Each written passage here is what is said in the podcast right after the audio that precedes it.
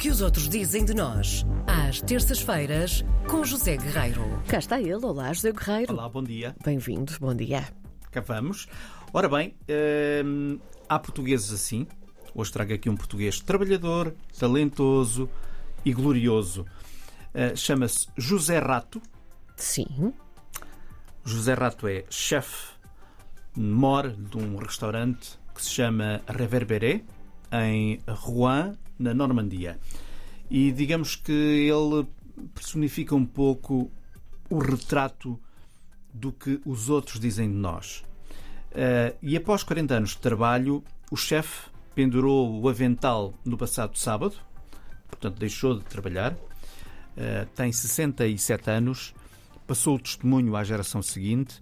A notícia está no jornal Paris Normandia, portanto parisnormandie.fr.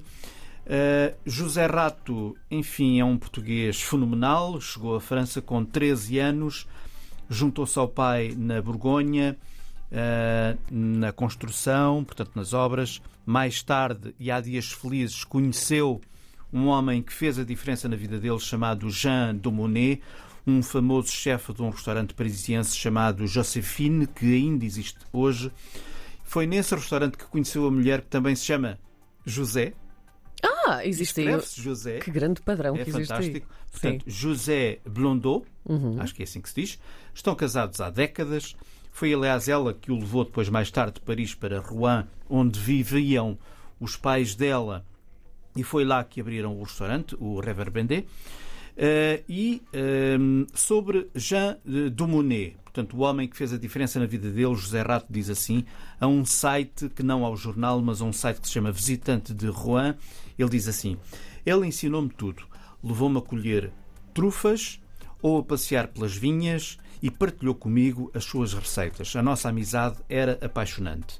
Portanto, Dumonet foi um homem que, uh, que o ajudou na altura certa, percebeu que ele podia ser um chefe ele é um chefe que nunca foi à escola, mas que aprendeu e soube aprender. Claro. E, portanto, nós estamos a falar de alguém que se autoproclama autodidata, uhum. ele próprio.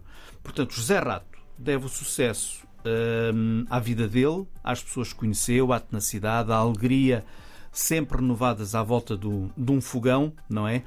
E adianta o jornal Paris Normandia que nós, nós os clientes, portanto o jornal, a pessoa que lá foi escrever a reportagem, saboreamos toda a sua generosidade no ambiente chique e sóbrio do uh, Reverberé, tão gastronómico quanto amigável.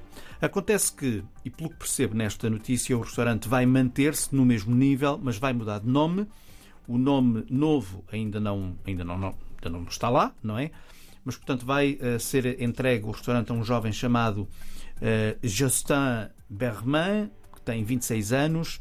Uh, o José Pato tem dois filhos, mas seguiram outros caminhos, seguiram as suas vidas, não é? Um está em África, o outro vive em Lille. Um, e ele vai aposentar-se em breve com a sua mulher e poderá regressar a Portugal, a Coimbra.